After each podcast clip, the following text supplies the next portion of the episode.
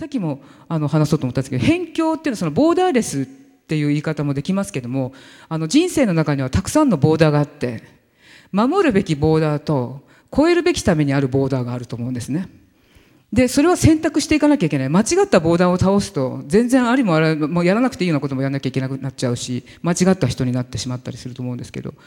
だそんな中で自分の中で何が守るべきか守らないべきかっていうことをやっぱ選択していく必要が、それを見極める審美眼が必要だと思います。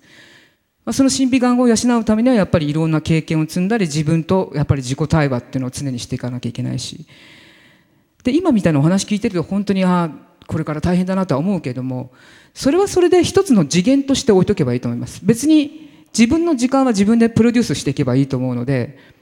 あの私もイタリアに留学した時ものすごく貧乏だったので、えー、勉強しながら、まあ、仕事もしなきゃいけなくって、ましてやそんな時に私は結婚もしてないのに妊娠とかもしてしまって、ものすごい何十個も背負うような状況にあったんだけど、その時思ったのはあの考えないようにしようと思ったんですよ。現象として地球上に生きてる人間として生きてて、こんなことがいろいろ自分の身に起こってしまったけど、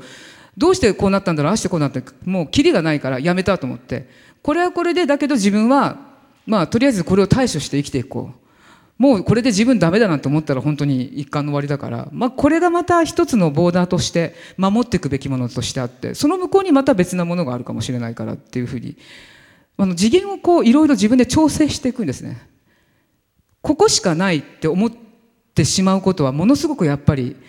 あの辛いことです。生きてる時にあなたたちはこの次元だけで、この側面だけでって誰もそれ決めたことじゃないので、引き出しとか次元とかいくつでも自分の中で作っていいと思うんですよ。で例えばそれが実質的な行動として、えー、旅行っていう手段で出る人もいるでしょうし、まあ本を読むでもいいんだけども、やっぱり動いていくっていうことはものすごくその何次元ものあの引き出しを作ってくれる大きなきっかけになるので、まあ、自分の経験からそれは話してますけどもね。だから何か自分を縛る辛いことがあるなと思った時は、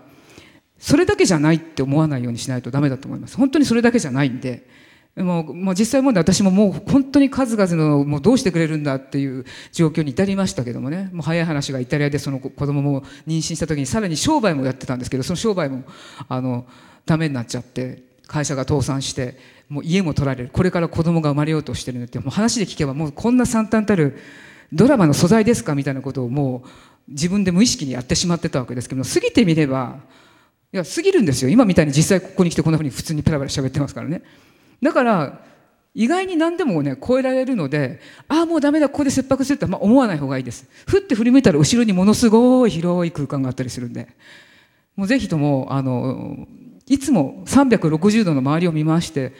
必ずどこかにあのそれとは違う空間っていうのがあるっていうことを意識すると、まあ越えられないボーダーがある場合でも自由っていうのは許されるというふうに私はちょっと思っています。えー、はい、じゃあ次の質問いきましょうね。時間もどんどん押してきてますので、えー、っとさんもんめの質問があそうですね、朝日新聞の従軍慰安婦問題、これは朝日新聞の従軍慰安婦問題に対する騒動をどう思いますかというふうに、具体的なちょっと非常に内容にあの具体的な問いになってますけども、もっと遠ざけた言い方をすれば、えー、日本において皆さんはどれぐらいメディアの情報っていうのをそのまま受け入れてるのかな、信じてるのかなっていうことです。まあ、でもこうなっちゃうともうちょっと幅広い問題になっていくのであれですけども、まあもう一度朝日新聞の従軍慰安婦問題に対する騒動をどう思っていますかという質問に対して、えーまあ、いくつかの答えがあったんですけど、まあ、その中で面白かったのが、私たちが目にしている情報は常に操られているということを忘れてはいけないと思いましたとか、まあ、事実を伝えることも伝えることもその人の解釈が入る、要するに仲介するジャーナリストの解釈が入ることによってかなり見解の違ったものになっていくっていう、これはすっごくあのいいことだと思います。この従軍慰安婦問題っていうその内容自体そのものには今触れませんけども、こういうことがあったことにおいてその情報っていうのが非常に心もとないものなんだっていうことを、今の世代の若い皆さんたちは随分若い時から感じるようになってき感じるようになるようなあの機会が多かったと思います。例えばあの福島第一の問題にしても何にしても、飛び交う情報の一体何を信じたらいいのかっていうのがすごいやっぱりちょっと曖昧な感じだったと思うんですね。でも実はそういうふうな具体的な大きな問題が起きる前は、まあ、比較的日本の人っていうのはやっぱり情報をそのまま信じたい。だから従軍ヤフに関しても、えー、ごちゃごちゃごちゃごちゃ文句を言ってた人は、これはまあメディアなんだから、メディアがそんな曖昧な情報しかないものを確固たるものとして報道していいのかっていう、まあ、当然それもそうだし、えー、だけど逆の見方をすればですね、メディアっていうのはあのもともとそれほど信頼をしていいものではない。これはあくまでさっきもあの答えた方がおっしゃってたみたいに、いろんなところを仲介していくんで、転がって転がって情報がものすごくこう変化していくんですね。で、えー、っと例えばまたイタリアの話になりますけど、私がイタリアに行ったのはせんきゅうひゃくはちじゅうよねん。当時イタリアの政党っていうのはキリスト教民主党という民主党と共産党が競り合う第一党としてあったって、非常に矛盾したようなものすごく不思議な政党の統治下にありました。でそんなふたつがまた共存するその矛盾性が非常にイタリアという国の面白いところだなというふうに思ったんですけども、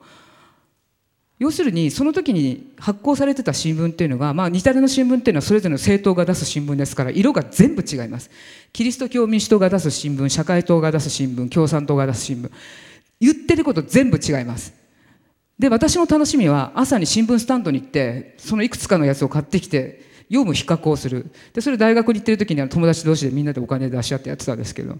何が本当の情報かっていうことは、あとは自分たちの脳みそ次第ですね。自分たちがどういうそこまでの教養とか本を読んできたとかいろいろな情報を得てきたかっていうことによって、やっぱそこにフィルターが入って自分の判断になっていく。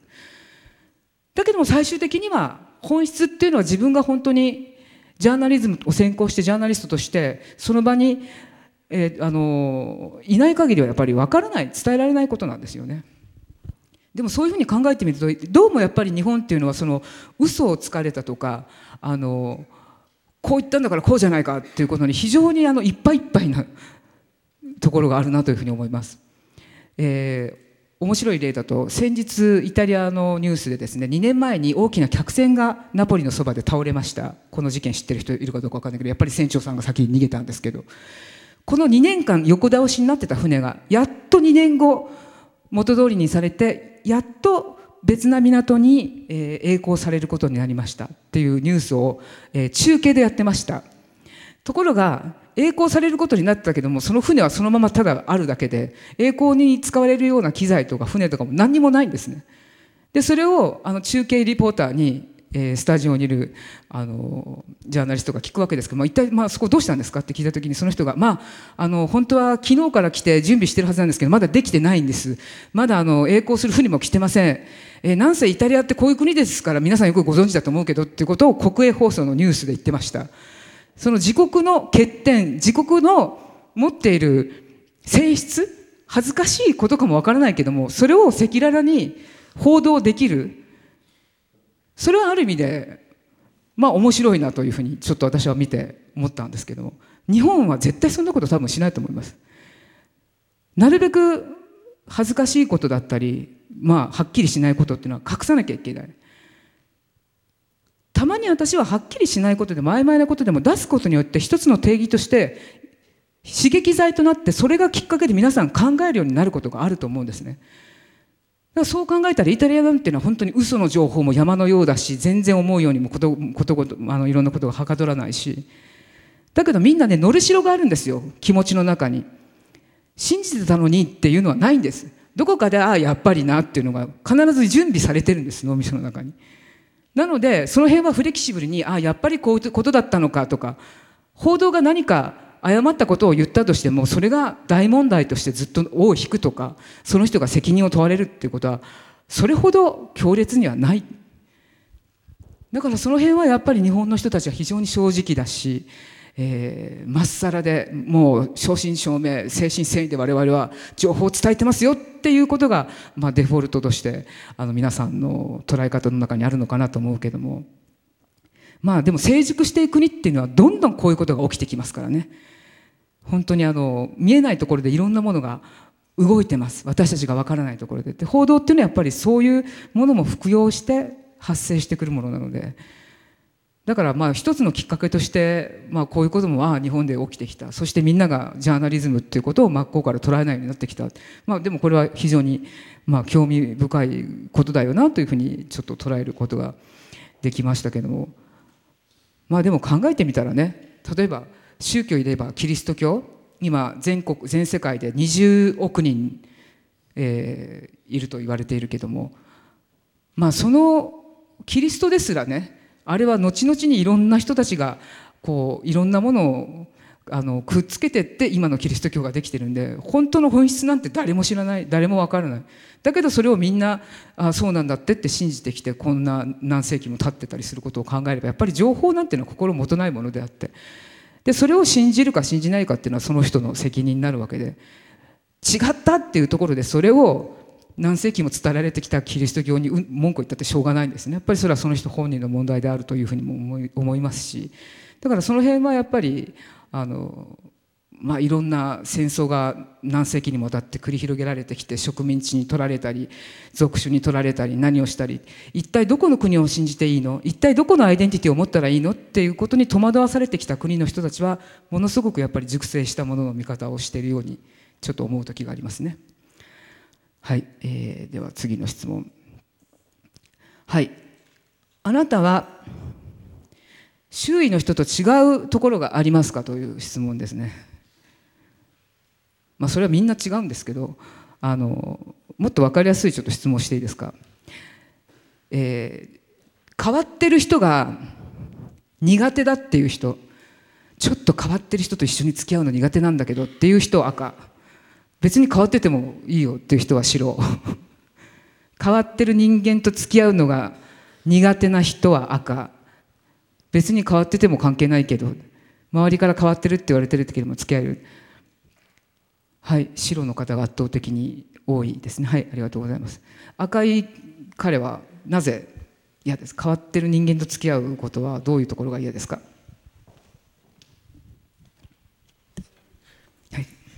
高千穂大学の君塚、えっと、さんねんの君塚と申します。えっと、やっぱり理屈ではなんか差別とか、まあ、差別っていうと大げさかもしれませんけど、なんかみんなちょっと平和になればいいなとは思ってるんですよ。やっぱり人と変わってる人とか見るとやっぱりなんだろうこれなんかうまく言葉で話、うん、表せないんですけど、あのモヤモヤとか、うん、なんか葛藤みたいのが頭で生まれてなんかイライラしてきて、なんで変わってるのに許されてるんだろうっていうことがってことですか？うーん、別に、ま、周りと同じにしないんだろうっていうことですか？うん、自分が思ってるような感じにならないからなんか嫌なのかな。それはあそれは大きいと思います、うん、やっぱり、うん、普通の人だったらこうやるのになってっていうこととなんか違うことをやってると、うん、あれな ん, なんでだろうなとか、うん、許していいのかなとか、これはいいことなのかな悪いことなのかなとかいろいろ考えるとなんか、うん、そ, そこでもうイライラが生まれてきちゃってっていう感じです、ね、多分そう思ってるのありがとうございます。彼だけじゃないというふうにちょっと思ったりもしますけども、やっぱり基本的にここにいらっしゃる皆さんは、まあ、ここにこういうふうに行動を起こしてこのレクチャーを聞きに来るぐらいですから、その辺は非常に寛容なものの受け入れをする方たちが多いというふうに思うんですけども、もう一人ぐらい聞いてみようかな。変わった方が受け入れられないんで赤出した人、あじゃあそこのオレンジ色のカーディガンの彼女。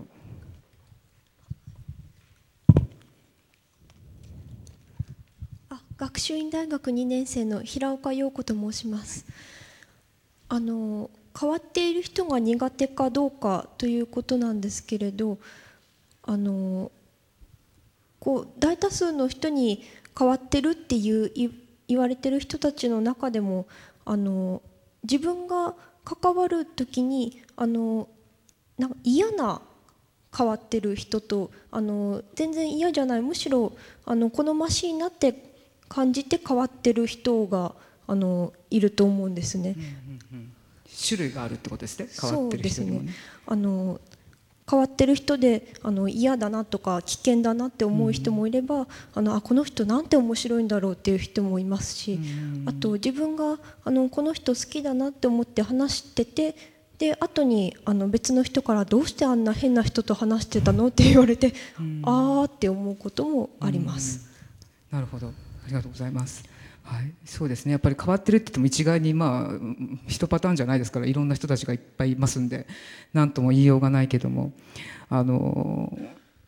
さっきご紹介私 の, あのご紹介をしていただいた時に、私はあの、まあ、テルマエロマエの後にスティーブ・ジョブズという人の、えー、原作本を今漫画化してるんですね。で、まあ、スティーブ・ジョブズは皆さんご存知だと思うんだけども、もともと私はそのあんまり、まあ、ものすごく強烈な資本主義的な理念や思想を持った持つことを拒絶してきた人なので、まあ、ああいうようなやっぱりなんていうか商売のアビリティっていうのはああいうふうにやっぱりこう生かしている人間に対してもともとその魅力とかを感じるタイプではありませんでした。なんですけども、ちょうど私がシカゴに滞在している時に、今からさんねんまえですけども、スティーブ・ジョブズががんで亡くなったんですね。で、私が住んでいた家の本当にすぐそばにアップルストアがあったんですね。で、実はうちの子供っていうのはものすごい、まあ、アップル好きの子供で 何, 何でもかんでもアップルじゃなきゃ嫌だし、ジョブズのことも大好きなんで、私よりも早く自伝を読んでたんですけども、ですからことあるごとに私に対して、まあ、なんでそんなにジョブズを否定するんだということは言ってましたし、実はその漫画化してほしいっていう話はジョブズが生きてる時からもう来てたんですけど、私はあのお断りをしてたんですね。で、煮え切らなくてもうちょっと待ってくださいって、今テルマエロマエも忙しいのでということで、すぐにジョブズの漫画家は答えてなかったんですね。やってもいいというふうに。ところがその亡くなった時に、私うちの子供と一緒にそのアップルストアの様子を見に行ったら、まあすごいことになってるわけですね。花束がいっぱい飾られてて、まあ世界各所のアップルストアでそれが同じようなことが展開されていたのを私は報道で見ましたけども、本当に泣いてる人たちもいました。えー、ジョブズという人間を失ったことで、まるでこういちゃなんですけど、一人の宗教の教祖がなくなってしまったかのような、もうそういう悲痛な面持ちで泣いてる人がいて、でもそういうポテンシャリティを持っていた、そういうカリスマを持っていたこのジョブズって一体どんな人だったんだろうって、やっと初めてそこでもっと深く極めてみなきゃいけないと思って、本当にね、何でもダメですね。情報だけであの流されて、こういう人って自分でイメージ持っちゃって、まあちょっと避けてたんだけど、それはちょっとやっぱり失敗したと思って、それで改めてジョブズの自伝をまあ読み直しました。まあ非常に読んだ感想、ひっどいやつだなっていう面白いけどひっどい人で、まあこの人の周りにいた人たちはみんな大変だっただろう、もうこれで精神すり減らしたり怒いようになった人も絶対いたはずだって思うぐらい、まあしっちゃかめっちゃかな人だったわけですよね。でもそんな人でも受け入れてくれる、お前ここでやってけやっていう、その受け入れる器が最初にあったから、ジョブズっていうのは実は伸びていった人であって、まあ、その時の話っていうのもすでに漫画で書いたんですけども、やっぱりものすごくね、ジョブズっていうのは自分に対する自分信念が強い人でしたね。もうあの孤独の免疫というか、誰かに頼らなくても自分で自分の孤独を補正し、あの補って生きていけるという、ものすごく稀有なアビリティを持っている人でありました。なので人から嫌われること、嫌悪されること、いたずらをして非難されること、全然彼にとってはどうでもいいこと、要するにものすごく嫌われたりとかするようなことをして、その時一瞬彼はやっぱり傷ついて泣いたりもするんですが、よく泣く人だったらしいですからね、すぐ感傷的になって。でもわーって泣いたらつす割とすぐに元通りになる。要するにあのキリスト教の懺悔なんかもそうですけども、やっぱり自分のこんな風になっちゃったっていうことをこうあーっとそこで浄化させることで、ものすごくやっぱりあのモチベーションをすぐに元通りにすることができるという、非常にあの得意な体質な人だったと思うんですけども、まあなんせジョブズがどれだけ変わってたかというと、若い時は皆さんぐらいの世代の時は、まあ、あの大した大学にも行かずですね、大した大学っていうか、やっぱりご両親が望んでいたのはスタンフォード大学でしたから、彼はスタンフォード大学に行くのをやめて、まあ、結構サブカル系の、まあ、ヒッピーの時代ですから、ななじゅうねんだいろくじゅうねんだいの、えー、後半ぐらい、みんなフラワーチルドレンだったみたいなね、みんなドラッグをやってて、みんな エルエスディー でちょっと頭がこんなになってるような生徒がいっぱいいるような大学に行って、でそれも中退してしまった。大学出てませんからね、ジョブズは。でインドに傾倒して、えー、インドを奉公するようになって、頭も全部丸坊主にしたりとか、靴を一切履かない、風呂にも入らない。ジョブズが風呂に入らない理由っていうのは、自分は菜食主義だから臭くならないんですって。だからお風呂に入らないらしいんですけど、ものすごい鼻がもげるような臭さだと周りの人の証言にはあるわけですね。でもそれで彼はアタリというゲームの会社に、まあ、最初はバイトで入るわけですけども、就職するんです。そのアタリの会社の人も最初にジョブズが来た時の描写を見てると、裸足で臭くて、なんだこいつっていうやつがやってきたってみんなで動揺するんですけども、やっぱり何かがちょっと違う。さて、この違うものをここで排除するのか受け入れるのか、そのふたつの選択肢に迫られた時に、アタリは受け入れる方を取ったわけですね。でジョブズを受け入れることによって、もう周りの人たちはみんな、うわこんなやつをもううちの会社に入れやがってっていうふうな動揺、やっぱり波紋がその時醸されるんだけども、まあ見ていくうちに慣れるんですよ、きっと。そういう人もやっぱりこの変なものとか異質なもの、変わったもの、変わった人っていうのは付き合っていくうちに割と普通になっていくんですよね。これあの私も海外にいたので、あの特にそのイタリアとかっていうのは人と違う個別個別個別性というか、やっぱりそのあの他がこう他と一律しない面白さを持っている人っていうのが評価されるとこなんで、そういうところで変な人たちばっかり見てて、変な人が普通っていうふうな、そういう判断をするようになってきてなっていってしまうんですよね。だからそのアタリに就職したジョブズもたった一人でしたけども、彼がいることによってアタリの社員全員は、あこういう人間もありなのかっていうふうに、まあ捉えていくようになる。そのままジョブズはそういう体制を直すでもなく、まあ、ややしばらくそういうね、えー、風呂にも入らないし裸足でっていう状況で会社に通ったり、まあ、そこからあの アップルワン っていう最初のパソコンを作っていくわけだけども、その時一緒に集まってたスティーブ・ボズニャックとかそういう人たちもみんな当時で言えば変人です。当時で言えばじゃない、今言っても変人です。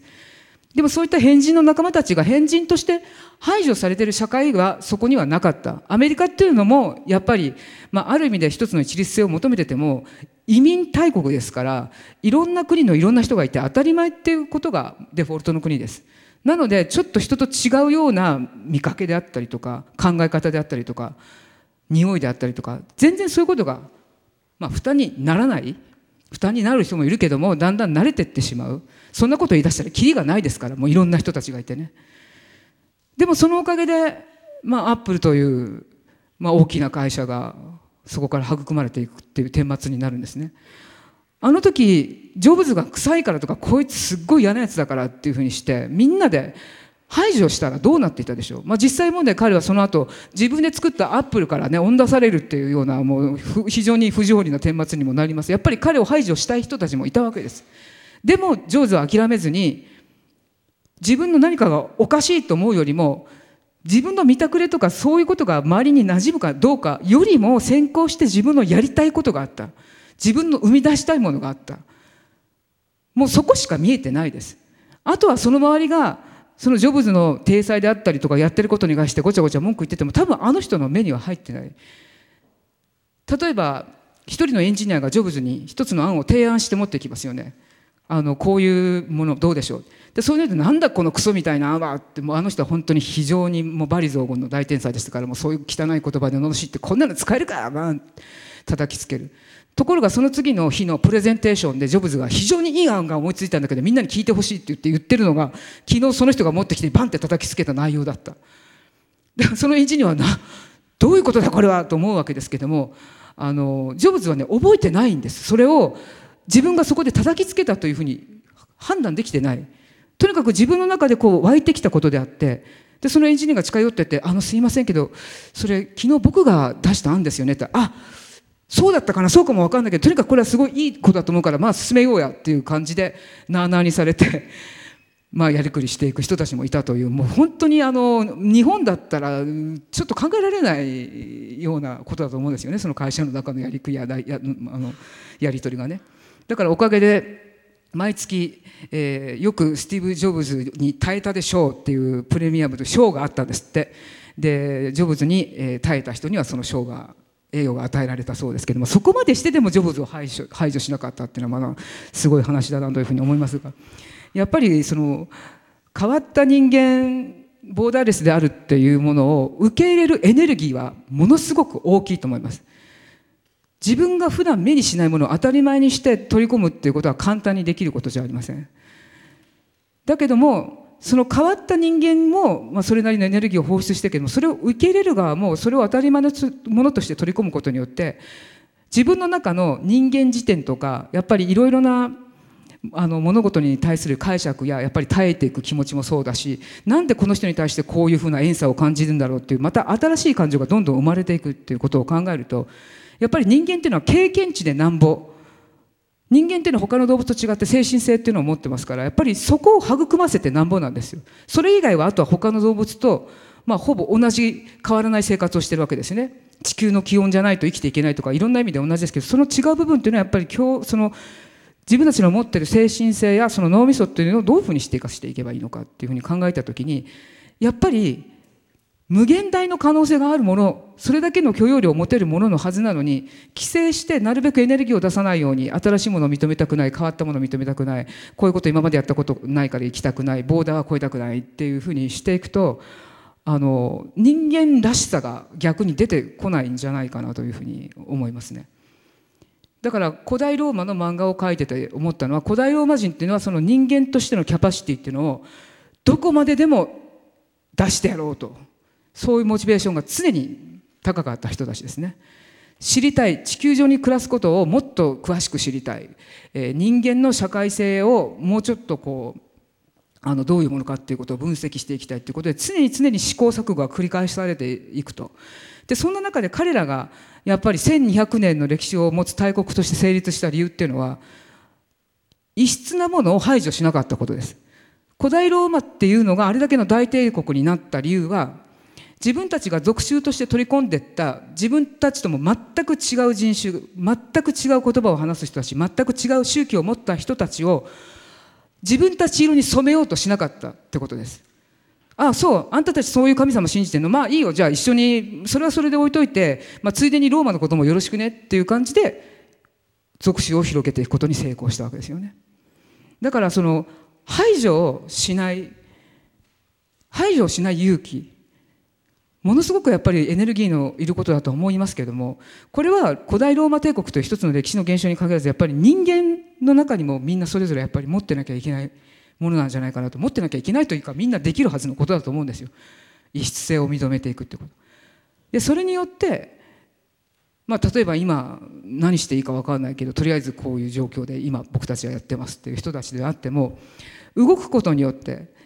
新しいきっかけをどんどん取り込んでいくことによって何がそこからまた芽生えていくかちょっとわからないので、まあさっきも言ったようににじゅう代っていうのはまだもう全然まだまだこれから吸収していかなきゃいけない年齢であり、私は今よんじゅうななさい生きてるとさっき話しましたけども、まだ足りてない気がしますよね。まだ見なきゃいけないものもある気がするし、あのやっぱりなんか気になることや興味があることっていうのは絶え間ないし、漫画に書きたいことも山のようにあるし、そう思うとね、あの、まあ、いちいち細かいことはあまり考えていられなくなるんですよね。やっぱりなんか 目に見え、目の周りに見えてることだけではなくって、その歴史をたどってみるっていうのも大事だと思うんですけども、そのさっきも言ったように古代ローマがその異質なものをたくさん認めてきて、そして巨大なものとしてせんにひゃくねんも持ったっていうのは、これはやっぱり常に私も何かにめげそうになった時は常に思い出すようにしてますので、あの人間のキャパシティっていうのはやっぱり自分たちよりもはるかにはるかに思ってるよりもはるかに深くて広いものなんだなというふうにちょっと感じていますね。だからまあ今これから皆さんがどういうふうな仕事をしたりとか、どういうような生活をしていくのかちょっと私には分からないけども、まあ、大事なのは、まあ、自分たちを囲んでる世界はこれだけじゃないっていうふうに捉えること。さっきの、まあ、借金があるから、お母様たちがいるから、何があるからっていうふうに縛るボーダーがあってしまっても、やっぱりさっきも言ったように守るべきボーダーと超えるべきボーダーがあるっていうふたつの意識っていうのをやっぱり両立させてバランスよく取っていくことによって、やっぱり自分の人生っていうのはさらに豊かなものになっていきますし、うんまあ、これは本当にあのさっきも言ったように自分がしなくてもいい、他から見たらなんでそんな漫画のネタ素材をあの体を張って作ってるんだいって思うようなことをしてきたから言えることなんですけども。